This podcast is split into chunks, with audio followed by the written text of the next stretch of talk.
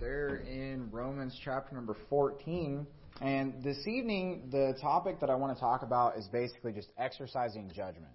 And when it comes to the subject of judging someone or judging something, uh, a lot of times we'll go to Matthew chapter number 7, and I thought about starting there, but the thing is, we'd just be rehearsing the same thing. That, we all know what Matthew chapter 7 says.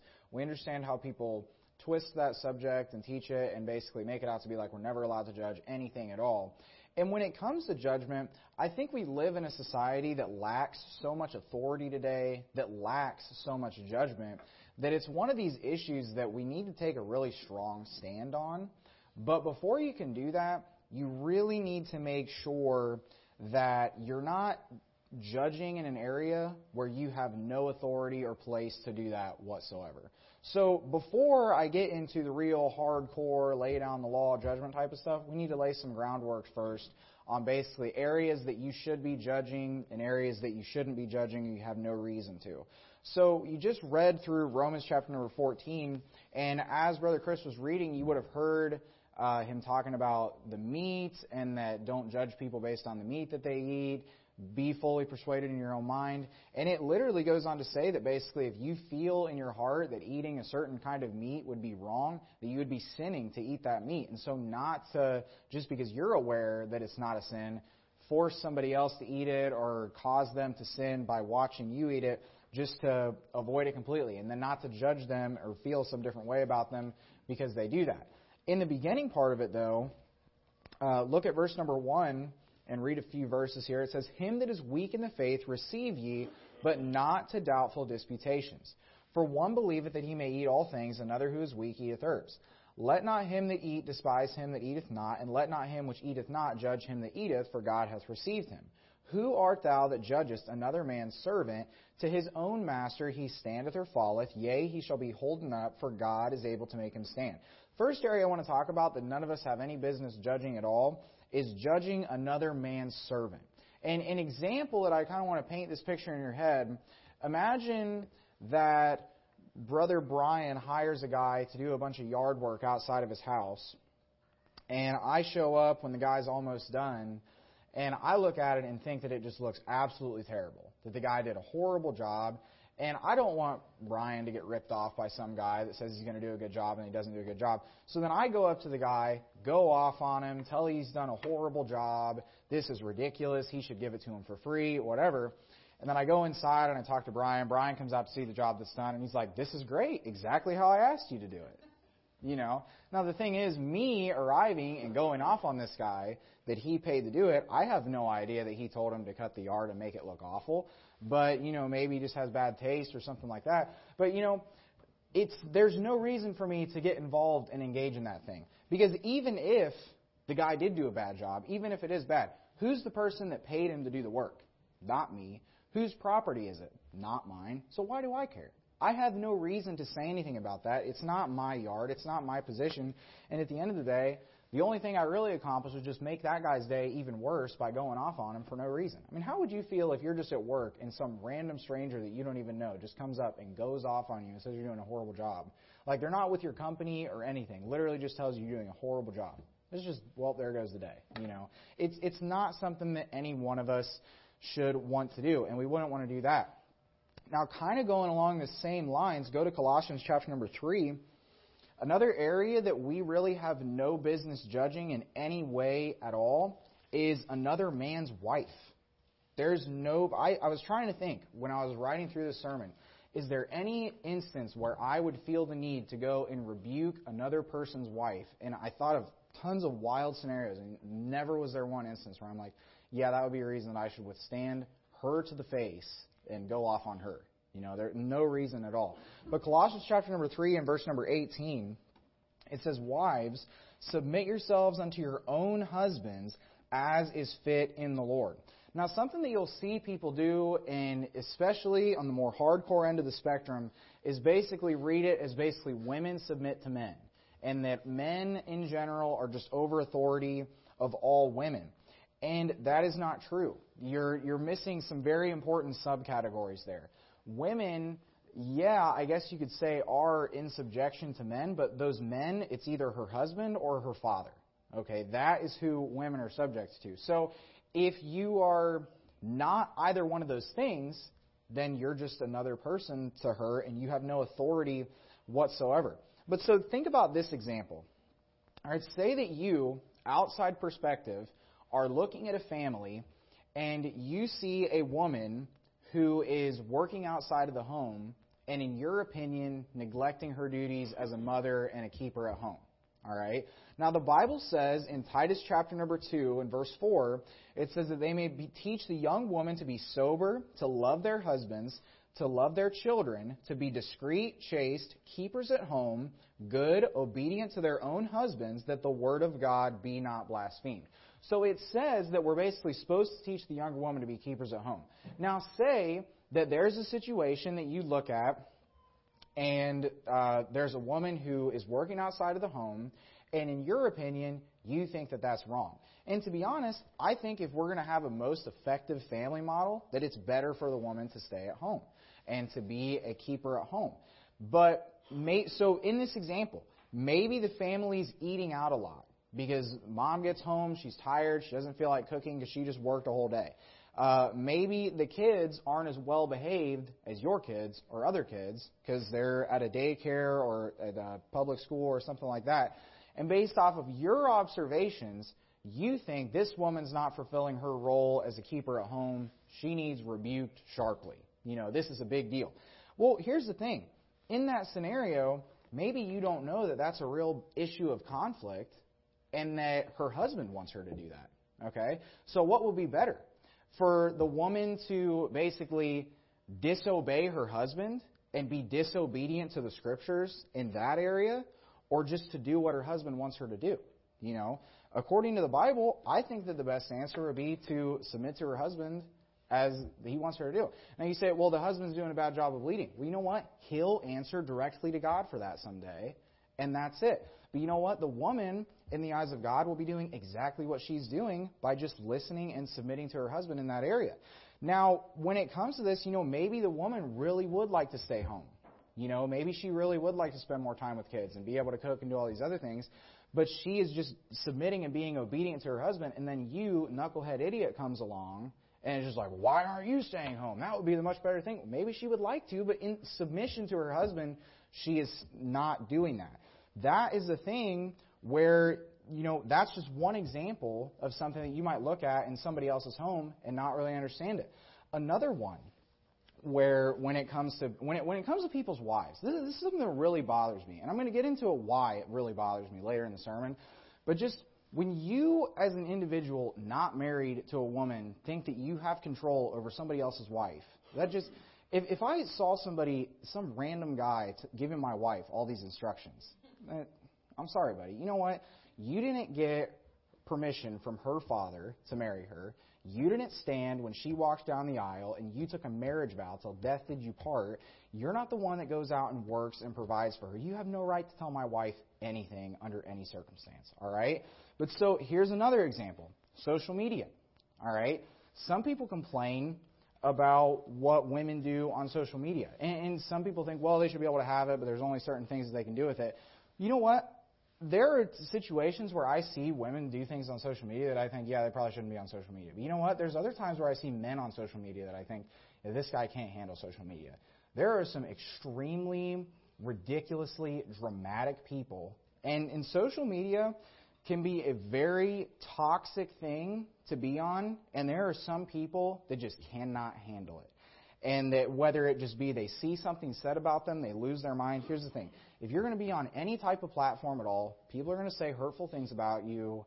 Uh, there, there's these things on social media accounts that you can just make an account with any random name and say anything you want with no consequences. And people say mean, nasty things. And if you don't want to live, you know, I think that there's luxuries of social media and I think there's nice things. But if you're not capable of sitting and handling horrible things said about you, don't get social media. Don't talk to people. Don't get involved with it. Live in real life. Honestly, it's way better than social media is, anyways. All right? But so, if you have a problem with what someone's wife is doing on social media or anything like that, maybe her husband doesn't have a problem with it. Maybe her husband wants her to do that. You know, I don't know. It honestly, if I saw my wife on social media causing a bunch of problems, my wife probably wouldn't have social media anymore. You know, but the good thing is, is that my wife doesn't do that, so I don't really care. You know about social media that she has or anything like that because I don't have a problem, and I think that she can handle it all right. But the thing is, I've got enough to worry about with a wife and three children and a job and all these different things in my life. When would I have time to worry about all of your guys' wives and random wives on the internet? I, I've got enough with one, you know? And I wouldn't want to deal with all of the extra things that come along with monitoring anyone. And there, there's no circumstance where I could ever think that I would need to go to some other guy's wife and tell her that she's doing something wrong or rebuke her or any of these other things. I'm not her husband. I have no place and no responsibility to do that whatsoever. And if I really, really saw something where I thought somebody's wife is way out of line, this cannot go undealt with or anything, I seriously had a problem with it, and it was vexing my soul not to do anything about it, then I would talk to her husband about it. And that's it. You know, there, there's no reason that I would go up to her. And the thing is, if I talk to the husband, the husband's like, hey, I know she does that, I don't care, then I'm done. You know, it's, it's not my place or my position. Along the same line of thinking, go to Ephesians chapter number 6. Children. I put them in the same exact category. If it's not your kid, most of the time, it's not your problem. And when it comes to children, look at what it says in Ephesians chapter 6 and verse number 1. It says, Children, obey your parents in the Lord, for this is right. Honor thy father and thy mother, which is the first commandment with promise, that it may be well with thee, and thou mayest live long on the earth. Who are children supposed to obey? Adults in general or their parents? All right? And I don't think that we should just raise kids to just be these blatantly disobedient people that don't respect anybody and don't respect adults. I think it's important to teach children respect to adults. But here's the thing everybody's kid is well, your children are not everybody's children, and everybody does things differently. I, I think just every person in this room, in terms of the rules that you have for your kids and the way that you do things and the way that your house runs, everybody probably has differences in every area. All right, and you might feel really strongly about some things that I might not care about or even think about at all, and then there might be things that I feel really strongly about that you're just like it's a non-issue. Okay, now if all of us just get together and we just swap kids for a week it would be chaos, all right? Because everybody has their own home and the things that they do. And so think about how confusing it is to a child who is being told to do something by their parents, and in their minds and in their parents' minds, they're doing something right, and then some other adult doesn't like what they're doing and comes on and just goes off on their kid.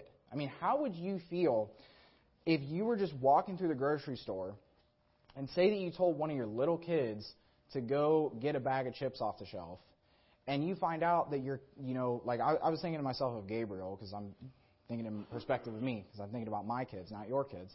You know, but so if Gabriel would go into the store and grab a bag of chips off the shelf or something like that, and then I was just thinking about, you know, some older woman going off on him, like, what are you doing grabbing chips off the shelf or something like that. And now, think about it from his perspective. He's doing exactly what his parent just told him to do, and then another adult is going off on him, telling him not to do the exact thing that I just told him to do. Okay? Complete confusion in his head. I don't even think he would know what to do, you know. But, you know, from my perspective, that would make me really mad, you know. And, and if I ever saw somebody yelling at my kid for doing the exact thing that I told him to do, that'd be really frustrating because they're my kid. You know, they, I pay for their food. I raise them. I give them a place to live. You don't do any of that. So you have nothing to say about them. You know, it, everybody has their own family. You know, what we really need to establish in this country, in this church, and everything is strong individual family units. And everybody is going to be able to do their own different thing. Your own family has different rules. Your own family has a different way of life. Even in this church, when we can think of so many different similarities that all of us have just in doctrine and things that we believe, I guarantee every single one of our homes are vastly different in many different areas. And so we can't just expect everybody to be the same. Now, the thing is, when it comes to what you're going to do with your kids, some parents are going to want their kids to have more liberty. Some parents think that their kids are going to go crazy, and they really might, and you might want to wait until they get older to give them more liberty to go do something with stuff. But my personal rule unless a parent specifically asks me, uh, watch my kid, tell my kid not to do something, if it's not my kid, it's not my problem. If one of your kids starts screaming or throwing a fit or doing whatever, and you look like you've got it, trust me, I'm not going to intervene in that situation. I don't want to intervene in that situation. I don't like it when my kids are screaming and crying. I'm definitely not going to help when yours are. You know, so it's just weird. Is it not weird when you just think about like bad things? You know, like do you really want to get home after a long day of work and just have a deep emotional conversation with your wife about all these different things? But it's like these random people on the internet would want to do that with random women, you know, and controlling their lives and all these other things. I can't comprehend that. Or, or just like dealing with a screaming kid or a horrible situation. I mean, th- that's one of the worst things in my mind. Like when you're just out in a public place or you're in church and your kid just throws himself on the floor and starts screaming. That's like worst case scenario, you know? But that happens, and it's like other people want to get involved in that situation. That doesn't make sense, all right? Unless somebody asks, you're probably better off just not to do it. But so, when it comes to where we want to judge, you know, we, we don't just want to focus on the things not to judge, because that's what everybody wants to do today. Don't judge this, don't judge that, don't judge this, don't judge that. And our culture as a whole has gotten significantly worse since everybody just started parroting around don't judge this. Don't judge that. And you'll literally have churches today full of just fornication, full of drunkenness, full of lasciviousness, and all these other things. And it's just screaming from the top don't judge, don't judge, don't judge. I mean, I can think of a church that I know back at home that I know multiple people in the church living in open fornication, and it's just like nobody cares because we're not supposed to judge and any of these things. And while there are some situations and some circumstances where we can look at and say, hey, you don't really know. Like, for example, a woman working outside of the home. You don't know why she's doing that. You don't know whether that might just be what her husband wants her to do. But there's no explanation and no circumstance where fornication is tolerable. There's no circumstance where open, blatant sin is tolerable and we're just not supposed to, you know, acknowledge it or do anything as a church. But when we're thinking about areas that we have jurisdiction over, I want to think about this from the perspective of everybody. So, it, when it comes to children, they're under the authority of their parents, I believe, until they're married. And they don't have authority over any other person or thing unless they're given authority over someone by their parents, or maybe they get older and they are given authority over somebody at like a workplace or something. But you know, like when you think about it, you know, as kids get older, you might give them temporary authority over a sibling or something, but that doesn't mean that a kid gets temporary authority over a sibling and it just turns into permanent authority and they're their sibling's boss. You know, Gabriel is only three and a half years old and he's already getting into this annoying phase of just he's the boss of Zoe, and it's just it's not flying well. you know, uh, that's all I'll say on that. But you know, you don't want kids to basically be acting like they've got all this authority or anything else like that. They don't. They, they you know, and it's like when you're younger, the only thing you want is just power and authority and all these other things. And it's like as you get older and you actually get responsibilities given to you, you understand why, hey, when you're 13 years old, it's probably not good to ha- worry about having all this authority in your life because it's actually a lot of work to deal with if you're going to do the job well. But another thing that I see a lot today is when when it comes to children before they're married, is this idea about uh, girlfriends submitting to their boyfriends before they're even married. And, you know, it's like people will talk about this, and it's like, well, we're going to get married someday, so I should practice now submitting to them. Let me explain something. When if you want to prepare for marriage in terms of when it comes to that situation and basically submitting to another person, why don't you just submit to the authority that's already in your life? All right? If you are a girl, you want to get married and you think that, you know, unless you're submitting to some random guy, that you're not going to be able to be a good wife, just submit to your father.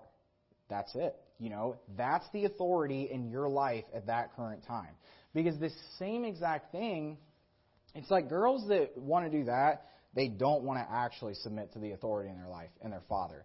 And then you know what happens? They get married and they don't want to actually submit to the authority in their life and their husband at that point in time. What you want to see is a you want to see two different people coming together that have a respect for authority in their lives and all these other things.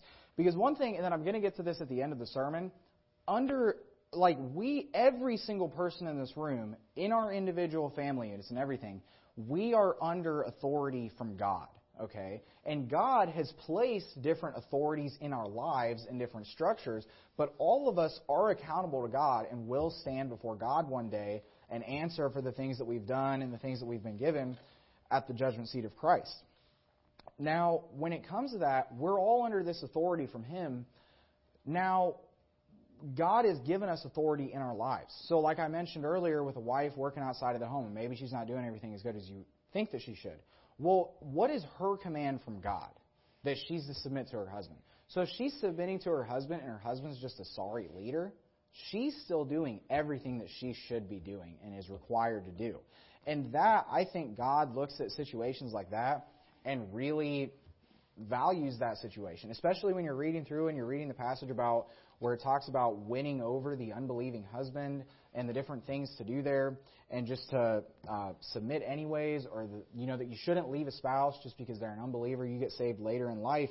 It's important. I think God really values and appreciates those types of things. But if you're wondering whether or not someone's going to be a good spouse, or whether they're going to go through the rest of their life and you know do well, look at how they respect and treat authority before they're married. Because the thing is, a husband doesn't just all of a sudden get married and now he's just macho man, leader of the world.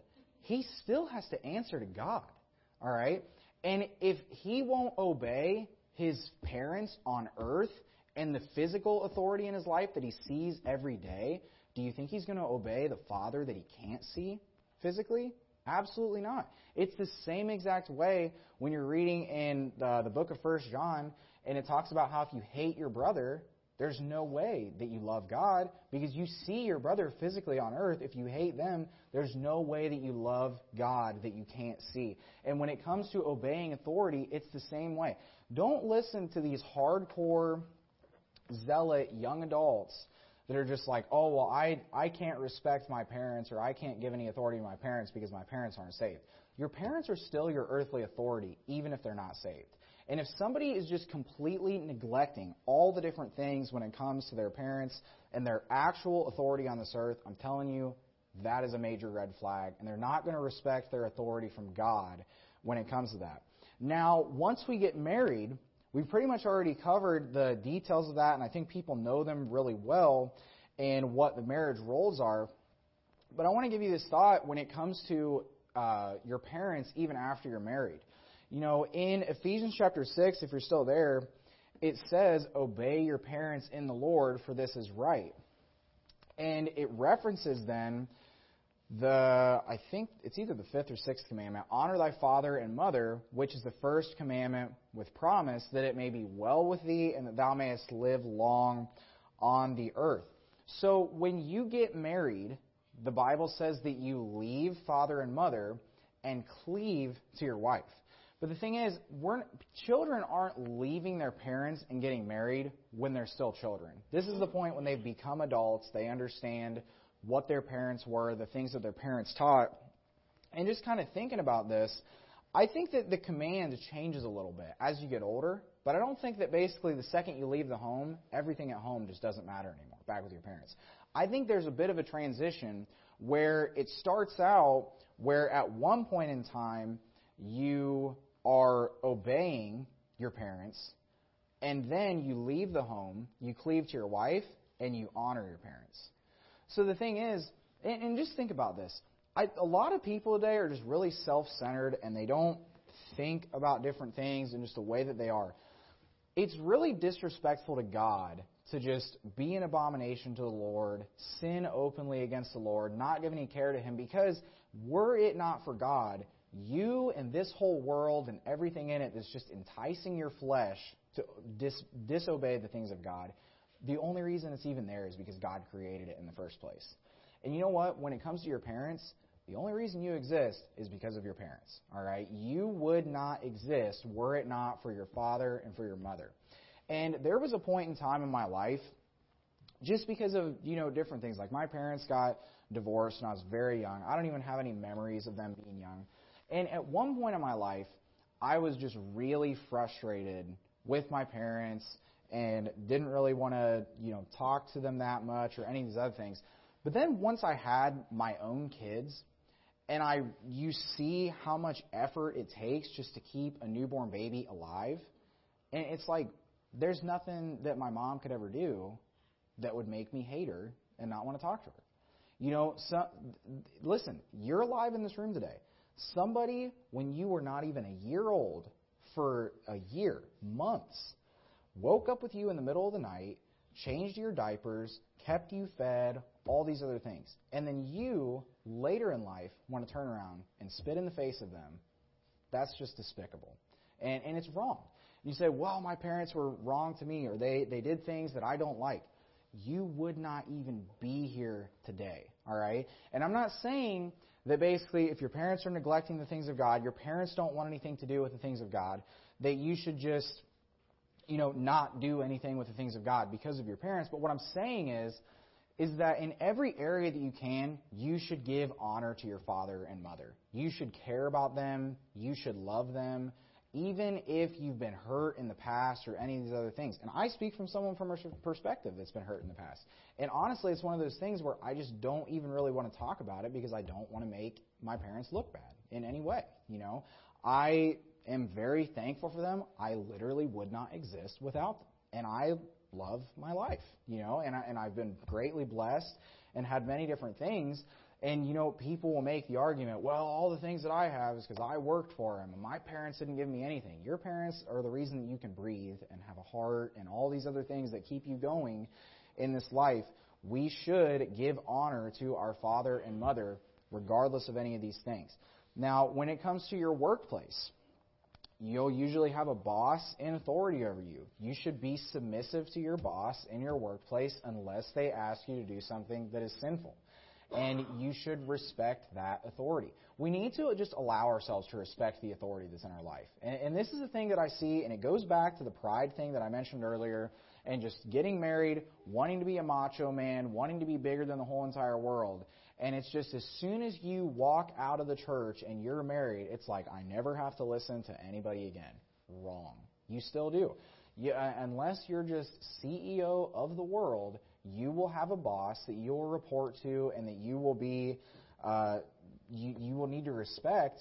And so many people today, it's just like, well, I don't like my boss, so I don't want to listen to him. Or I don't like my place of work, so I don't want to listen. Tough. You still need to if we're not respecting authority in our life and we're not giving uh, the proper authority in our life and putting it in its place, then we are honestly contributing to the downfall of society just as much as all the different societal junk that we hate today.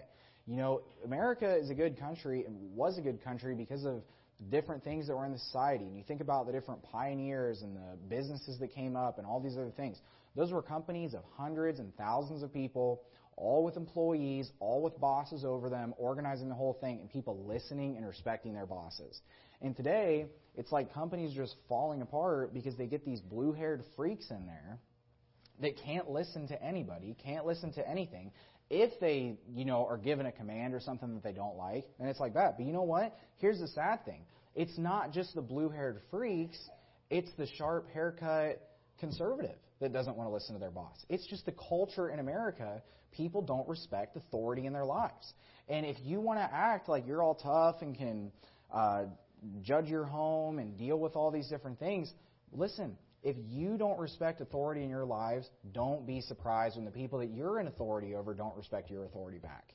You are going to be given exactly what you put out in this world. Whatsoever a man soweth, that shall he also reap. If you think that you can be a jerk to your boss at work and come home and expect your wife to listen to you, you are dead wrong. It's not going to happen. So with that, go to 1 Samuel chapter number 3 and verse 10. So we've laid all the groundwork. Now we need to get into, you know, our areas of judgment and taking control and not um, allowing things to get out of hand. And an example that you see here, just a short passage I want to read from it, but basically, what you're reading about uh, Eli, and you read about his sons, and the direct message that Samuel gets from God when it comes to all this. Now look, 1 Samuel chapter number 3 and verse number 10. It says, And the Lord came and stood and called us at other times, Samuel, Samuel. Then Samuel answered, Speak, for thy servant heareth. And the Lord said to Samuel, Behold, I will do a thing in Israel at which both the ears of every one that heareth shall tingle. In that day I will perform against Eli all the things which I have spoken concerning his house. When I begin, I will also make an end. For I have told him that I will judge his house forever for the iniquity which he knoweth, because his sons made themselves vile, and he restrained them not. When it comes to your children, your children should not be running the house. You are the parent, you run the house. All right? When, when you hear about just these chaotic situations and just ridiculous things and just teenagers spitting in the face of mom and cussing mom out and all these other things. And the mom just sits there like, well, I guess they win. You know, it's no, they don't win. They're kids. You are in charge of them. You are the authority. And you know, it's like people get so worried about breaking their kids' hearts about, you know, oh, I got into an argument with them and, you know, I fought until I won, but I made them cry. Listen, you have no idea what they're going to turn into if you just continue to allow your teenager to run all over you and dominate your house. They're going to turn into a horrible, horrible person. And I remember uh, there was a time uh, when my dad was married to his third wife that she brought three kids with her, and they were the most disrespectful kids that I had ever seen in my life. And I mean, like, I was living under the same roof as these people. It was a nightmare. You know, there was one night, basically, the way that the house was set up, I think it was a three bedroom house upstairs. And then we turned it into a five bedroom house. So down in the basement, I got my own room, and I was excited about it because I'm in the basement. I got my computer. I can just play video games all day, whatever. Well, right above my room was where uh, these two boys were staying, and I think it was like one was a first grader, the other was probably in fourth grade. So we're talking about like a seven year old, you know, 10 year old, whatever, somewhere around that age. I remember one day that the mom told the kid to just go clean his room, and he cussed her out bad. Seven year old, all right? Cusses the mom out, dropping all the worst words and everything.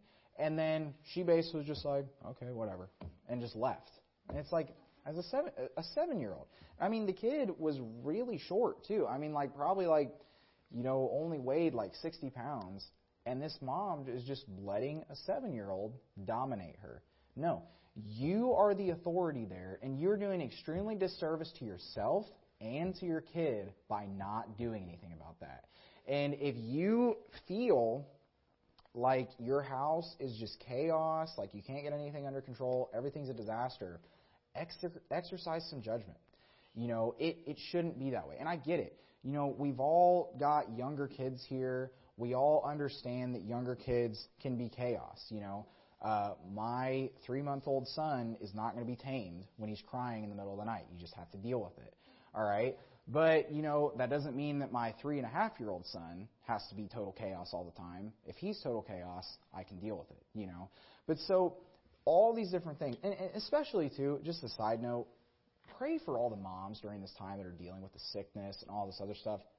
It, it's bad, man. I mean, just watching the stuff that my wife was dealing with, I didn't even feel that good when we were dealing with it, but I was glad at the times that I could go to work and I actually worked extra during that time because I just wanted to be out of the house and just all the sickness and everything and dealing with it. It's a really tough job. And, you know, being a mom and staying home with kids, it is tough, but you're making it way tougher on yourself when you just allow the kids to run the house. Parents run the house. Children obey the parents. And some situations it might be really hard to work and to get to the point where that happens, but I'm telling you, it might be hard for a little bit, but it's going to be worth it on the other side when you actually have a functioning home.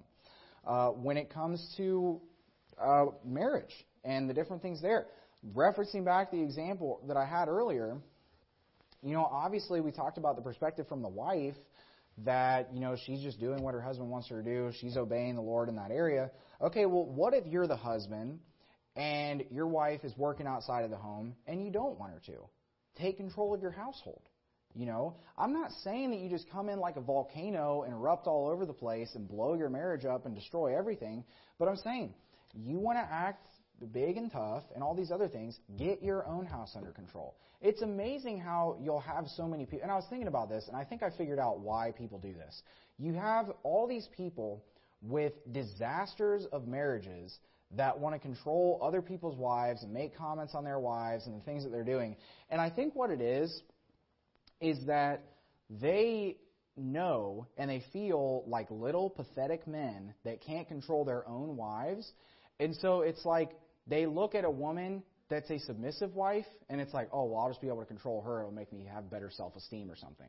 You know, to be able to just have one person in the whole world listen to you for one second, you know. And yeah, it would be frustrating to live in a house where basically all your words are just in one ear and right out the other. But if that's the case in your home, get control of your home, man. Don't go off and try to control other people's homes. You are a disaster on your own, you know. And if your whole life you're just going through and you're dealing with just a horrible marriage, horrible situation, you are the leader of that home. It's your fault, all right? Everybody, when it comes to marriage, wants to always blame one party or the other. And everybody talks about, you know, this, and it's like, oh, well, it's always a little bit of both. It's their fault. My opinion, it's the husband's fault. Every time. They are the leader. If you want the ability to stand up and say, I'm the leader, I am the leader, everybody looks at me, I'm a celebrity, whatever, but then you don't want to deal with the consequences when things go bad, you're not cut out for it, alright? And if your marriage completely fails and blows up, you take the blame for it. You're the leader of that home. When the Titanic sunk, who did they blame? The captain. If it made it all the way across, who were they going to give the credit to? The captain. All right? If your marriage fails, husbands, you're the one to blame. It's your fault. Well, my wife went out and did that. I don't care. Your fault. You're the leader. If you want to be treated like a leader and you want your wife to listen to you and respect you, then be willing to take the fall if things go bad. Be the leader and be someone to step up. Now, when it comes to um, another situation, as a congregation, go to 1 Corinthians chapter number 6. As a congregation and as a church, we have a responsibility to judge in this church. All right, in 1 Corinthians chapter number 6, you have the Apostle Paul writing about um, not going to law against one another, and that we should be able to just judge this. Look in verse number 1, 1 Corinthians chapter number 6, it says, Dare any of you, having a matter against another, go to law before the unjust and not before the saints? Do ye not know that the saints shall judge the world? And if the world shall be judged by you, are ye unworthy to judge the smallest matters? Know ye not how that we shall judge angels, how much more things that pertain to this life? If ye then have judgments of things pertaining to this life, set them to judge who are least esteemed in the church. I speak to your shame. Is it so that there is not a wise man among you, no, not one that shall be able to judge between his brethren? we should be capable as a church of figuring things out on our own without having to bring in outside parties and outside sources all the time. All right, and one thing today that really frustrates me, there's a bunch of people out there that are wanting to deal with abuse in churches. And, and abuse in churches is a hot button issue, all right? Where everybody, you know, that you got all these people out there that think that every single church is just this den of ravening wolves that are there to prey on women and prey on children and all these other things. That's just not true. But it also is true that there are plenty of situations where things like that happen. Here's my opinion. This stuff has gotten completely hijacked and way out of hand in terms of how churches are expected to deal with certain issues.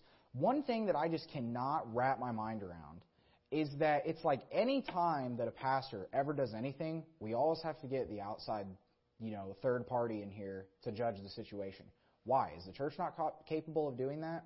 You know, I think that there's a lot of situations where churches have done a really bad job and demonstrated that they're not capable of that. But at that point, that's just a shame to them. All right? The blueprint for dealing with sin in the church is that we as a congregation are capable of dealing with that we as a congregation are able to look our brother that sinned in the face and rebuke him and deal with it, all right? We don't need to bring in a lawyer into the church to sit and comb through every little thing and come up with a solution that we think is going to work, and then we as a church submit to some random lawyer and deal with it. No, we as a church should be capable. If you attend a church where you've got to bring in third party sources and deal with all these other things, that should be spoken to your shame, all right? The situation where you bring in the third party source is when you're calling the police to turn somebody in if they've done something illegal, well after you've already done anything. But in terms of who figures that out, the church figures that out. We come together, we decide, oh, okay, someone was doing something illegal, call the police and turn them in. Not, there's a, there's a situation, call the third party and We have no idea about anything that happened. And it's like, you know, got into a fight, stole somebody's parking space, you know, work out a stupid resolution or whatever. We as a church should be capable of dealing with these things. And, you know, when it comes to the authority structure in our church, we, as a congregation and as a church, honestly submit to Pastor Murtry and the things that he does. And the thing is, is whenever you start talking about something like that, people get really edgy, like, well, you know, yeah, he can preach and say something, but if I don't believe it, I don't have to necessarily practice it. And yeah, that's true. And the thing is, I know Pastor Murtry, He doesn't want to be lording over your life and worrying if you're doing every little piece of advice that he might give you. But I'll also say this if your whole attitude is just wanting to come here and just literally never listen to anything and not do anything, what are you even doing here? If, if your attitude is just, I'm going to come and sit in church and everything that comes across the pulpit, I disagree with, but I just like coming for the fellowship there's no reason for you to be here. That doesn't even make sense. If you disagree with everything that comes across, you are not being spiritually fed. That's a bad place to be. If every word that comes across, you're just looking in your Bible and finding a way to debunk it, find a reason to get home to your wife and tell her, we're not doing anything that was covered in church today, you're just wasting everybody's time. You're wasting your time, you're wasting his time or whoever's preaching's time. It's not worth it. All right? There's no reason for you to put yourself in that kind of position. But then on the flip side, so we as the congregation also have authority, and like I was talking about earlier, when it comes to church discipline related things. It pass uh, a church is not just a one man show where it's just a pastor up there that handles literally everything. I think that when it comes to church discipline, the congregation has just as much of a part of that as the pastor does and a responsibility of it. Because, you know, how would you like it if it was basically like we all just show up to church one day and, you know, someone's missing and it's just like we don't know, but Pastor Murtry threw him out and never told any of us about it. And it's just like a month has gone by, someone hasn't been there. We're like driving to their house, seeing if they're alive, you know, and but it's all thrown out. No, the whole congregation takes part in that.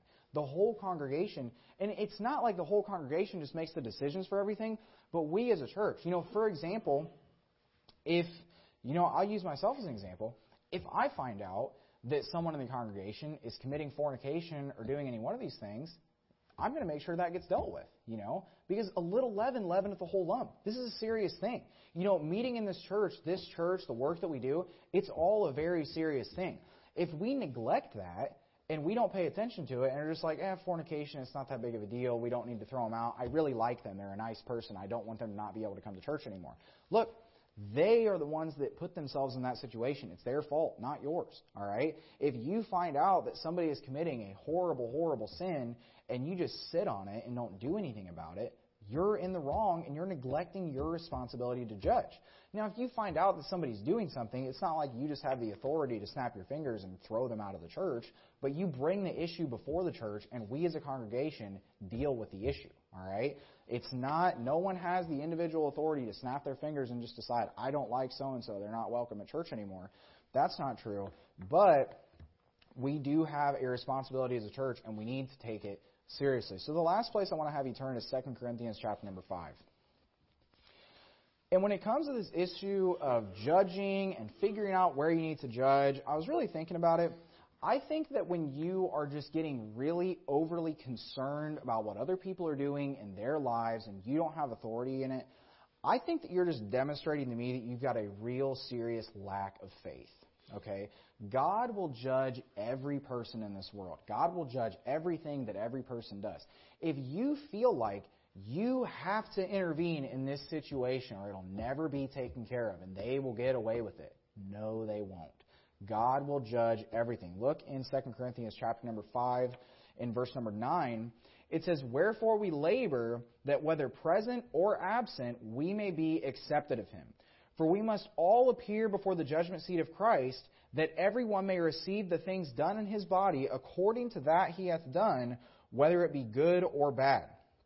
Knowing therefore the terror of the Lord, we persuade men, but are made manifest unto God, and I trust also are made manifest in your consciences. We all will stand before the judgment seat of Christ and answer for what we've been given someday and how we did with it. And we will put on all the things that we've done the precious stones, the gold, the silver, but then also the wood, hay, and stubble. And it will be burned with fire, and whatever remains is whatever we accomplish in reality. And the thing is, if you're just so overly concerned about all the different things in your brother in Christ's life that are a bad problem, do you not understand he's going to stand before God someday and answer that? If you have no authority over their life, you don't need to worry about it. You should be glad when you don't have to worry about dealing with something. I don't want to deal with your guys' problems and bring the hammer down on you or any one of these other things. I hope you guys don't feel like you want to deal with all of my problems and bring the hammer down on me. If you do, that's just kind of weird, you know? You you shouldn't want to know all the bad things and horrible things. Look, here's the thing. God knows. Do you believe that God exists and that he knows everything and that he sees everything? I don't have to worry about the things that someone does in secret or the things that they do that I don't really like because I know that God's going to take care of that someday. I'm not overly concerned with policing everybody's life, especially unsaved people. I'm not worried about what some random unsaved person does. I'm not saying like, oh, my neighbor shot and killed somebody, not my job. I'm not judging. No, obviously, don't go to stupid extremes. But I'm saying that when you look at people's lives and you think that they're doing something wrong, it's not something that you really need to stress that much about. You don't really need to worry about it. But our society would fix all of this no judging stuff if people would just judge in the areas that they have been given to judge. If bosses would be strong leaders and have employees follow them and listen to them. If husbands would be strong leaders and have their wives submit to them. If parents would be strong leaders and have their children obey them. Society would be way better. But the problem is, is that nobody wants to take authority in their life where everything is. You know what everybody does today? And, and this is across the board. We all do this. Uh, the other side does this. Is we all just complain about things that we can't do anything about in any way, shape, or form. All right? It's like America would just be so much better if we can just fix everybody that's in Washington, D.C. and just change them all out. And if this guy gets in there, then my marriage will get better. No, it won't. Okay? Your marriage can be fine regardless of who's a politician. And, you know, I'm not saying that anybody in here is like neglecting their responsibilities to do this stuff, but it's like when you just get to the point where you're so worried about things that are happening a thousand miles away from here, when you don't even have the ability to take care of the things that are here, you're just in over your head. And, you know, really think about in your life where you have authority at. Or think about in your life the people that you should be submitting to and that you should be listening to. And consider all of the junk in your life that you've gathered up all this time that you just have no reason to even be worried about it. Whether it's drama that happens in other churches, drama that happens in other people's marriages and other people's homes, none of your business. You don't have to worry about it. There's no reason for it. You will be such a happier person. You'll have a better marriage. You'll be more pleasing to God if you just worry about yourself. And I'm not saying that you just have this attitude, well, I'm never going to judge anything anymore. I'm never going to worry about anything. No. Judge the areas that God has given you to judge. Take care of the things that you are responsible for. And if you do that, I think you'll be greatly blessed and greatly pleased with the results that you get. So with that, let's close in word of prayer. Father, I thank you so much for all that you've done for us, Lord. I thank you just for laying these things clearly out in the Bible. And I pray that you just help us all to look into our life and look into the areas that we need to judge, the things that we're responsible for. I pray that you just help us to take this message and uh, make our families better, make our church stronger, that we can better serve you. In Jesus' name, amen.